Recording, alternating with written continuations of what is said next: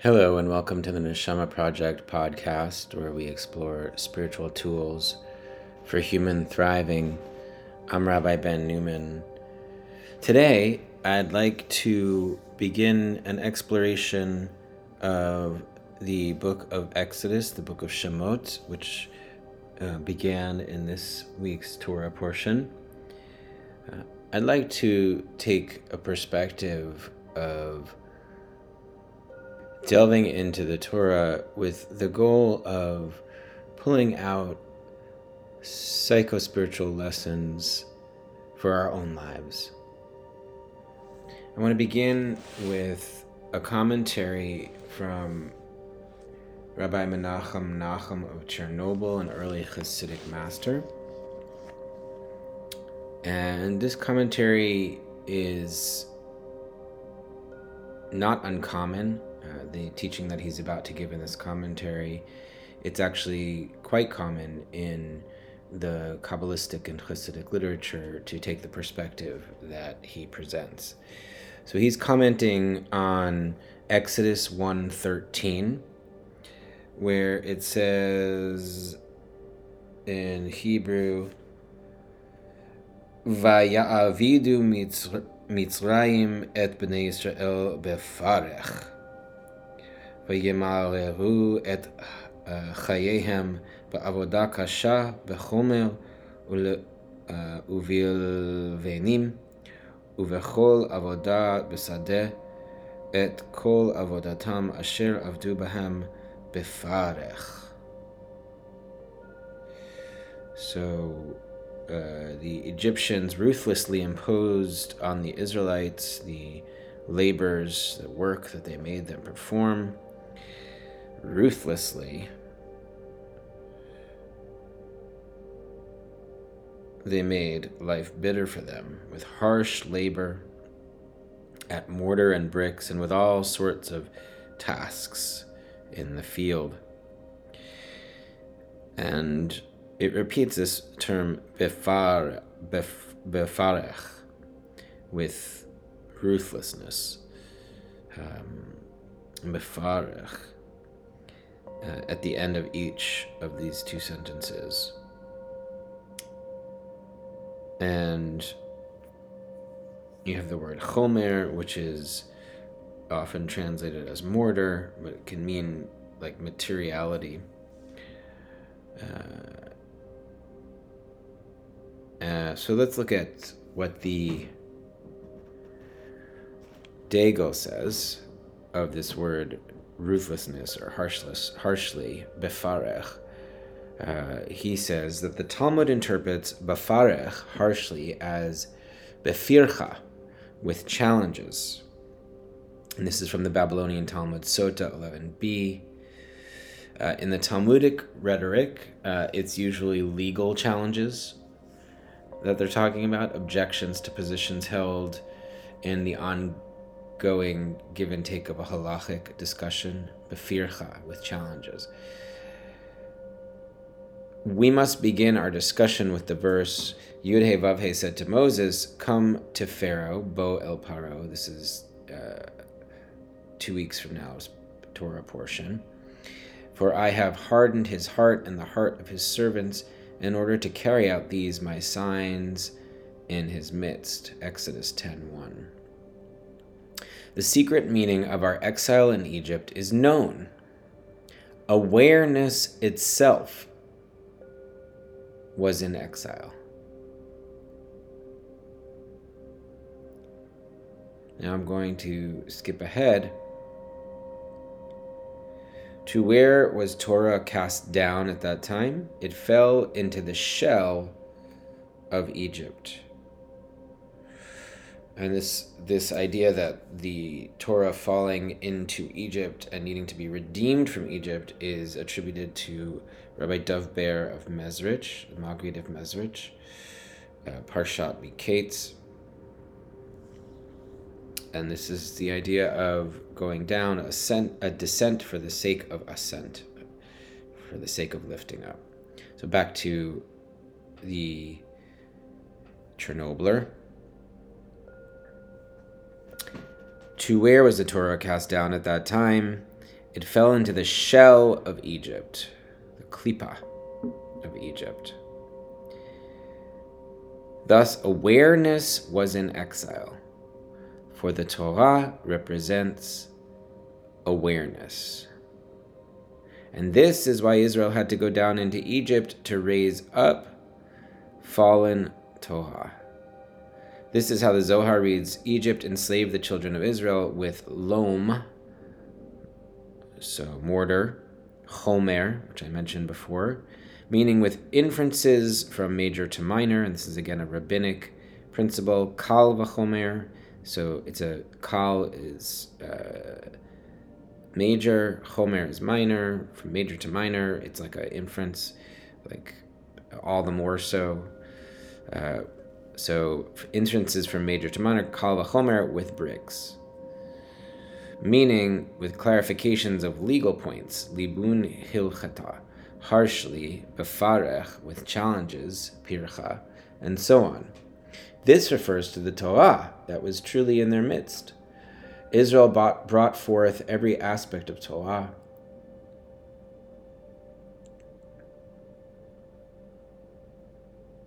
This is why God said to Moses, Come to Pharaoh, for I have hardened his heart and the heart of his servants in order to carry out these my signs in his midst. Exodus 10.1 this means that you must come to Pharaoh for the sake of the letters of Torah that I have placed in his midst.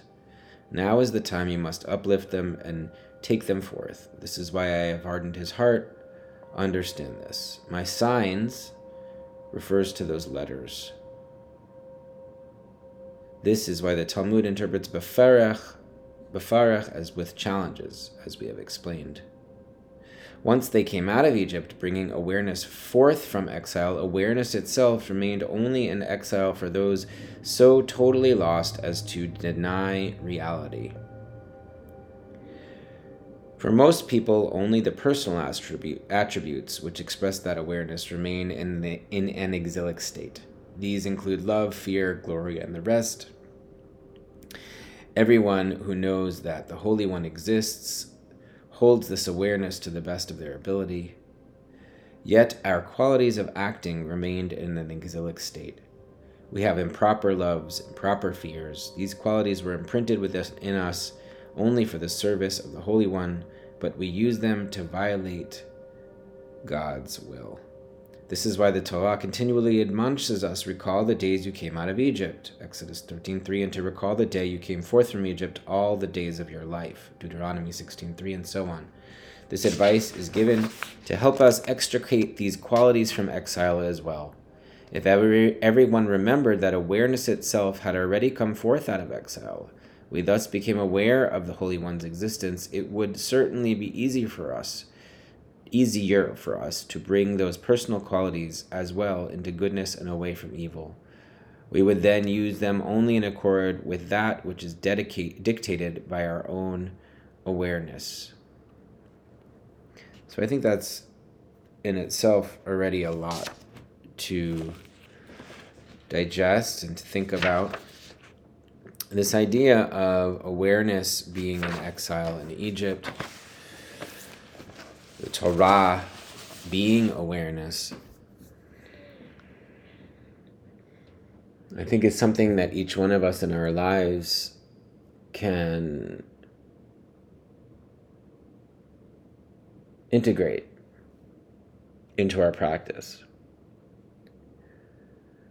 We have to continually bring awareness to our thoughts, our sensations, our emotions, even when they're difficult, even when they're challenges, even when they are um, destructive, even when they're scary, even when they make us sad, we have to be present with those emotions and be aware of them and bring awareness, bring mindfulness to them. And that's the only way that we can bring awareness out of exile. And when we bring awareness out of exile, we, we are not mindless, but mindful. Not unaware, but aware. We bring God into this world. We bring divine energy into our lives and the world. And we connect with our holiest source and ultimately, this brings us contentment and joy and equanimity and happiness. And it brings us the ability to not react immediately when thoughts, feelings, sensations, emotions arise because we're aware of them and we can increase that space between a thought and then speech and an action. So that's one aspect of it. Another aspect of it is when we're aware of our desires, and when we're aware of our grasping, when we're aware of our anger, when we're aware of all of these qualities inside of us, and sometimes they're distorted qualities, as the commentator said, right? Something that's supposed to be love actually ends up being grasping. Something that uh, is supposed to be justice ends up being anger. When we're aware of these qualities, we can lift them up to their higher source.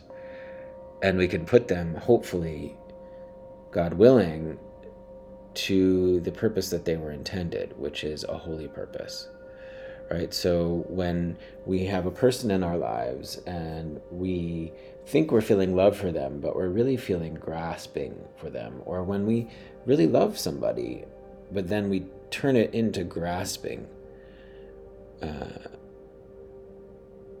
it becomes distorted. And so the hope is that we can be aware of the grasping, aware of where it's crossed the line between love and grasping, and then return to love which is the the higher purpose of it. Um, the same with anger. The same with uh, any strong emotion that we might have. Um, the point is to bring awareness to it and lift it back up to its higher source, which is a reflection of the divinity. All right. So, no matter what it is that we feel, it can be physical, it can be emotional, we can have a, a, a mental formation, we can have something spiritual come up, uh, and then that can be reflected through uh, grasping or aversion or ignorance. And the hope is that each thing that arises in, in those different aspects of ourselves, we can become aware of them and lift them up so that they ultimately serve to connect us to the divine spark which rests inside of us. So that's the work. Uh, that's the work to bring the Torah out of exile, out of our inner Egypt. Uh, and the word in Hebrew for Egypt is Mitzrayim, which comes from tsarim, which means a narrow place, right? So we have to lift ourselves up out of the narrow place, our awareness up out of that narrow place, that place that we feel rest- restricted and um, hemmed in. And by bringing awareness to it, hopefully we bring it to freedom. We bring that uh, to a spacious mindset, from a mochin to katnut, from a lower, a lower consciousness to a mochin de gadlu, to an upper consciousness, to a widened consciousness, larger consciousness. And it's not always going to be easy, right? Life is hard. There's really difficult things that arise for us in our lives the loss of loved ones, uh, conflicts in our personal lives, conflicts in our countries, conflicts in the world, uh, people getting angry, um, people taking sides, feeling hurt, feeling trapped, feeling nervous, feeling stressed. All of these things are going to arise for us in our lives. And sometimes it's really hard to bring awareness to it and to be present of it, to be present to it. But this is the work of being human. And there's this great idea of the precious human rebirth, which is in Buddhism and is also in Judaism. This idea that in in a Jewish context, you know, they say in the Midrash that the Torah was given only to humans and not to angels and not to animals, but to humans. Because angels, for all their spiritual qualities, don't experience the world like we experience it. They don't experience this depth of anger or hatred or jealousy or or torment in the way that we do. And so the Torah is given to us, the awareness, the God, godly awareness is given to us. We're in a special position because we feel the depth of pain and suffering, and yet we also reach for the heights of joy and ecstasy and spirit.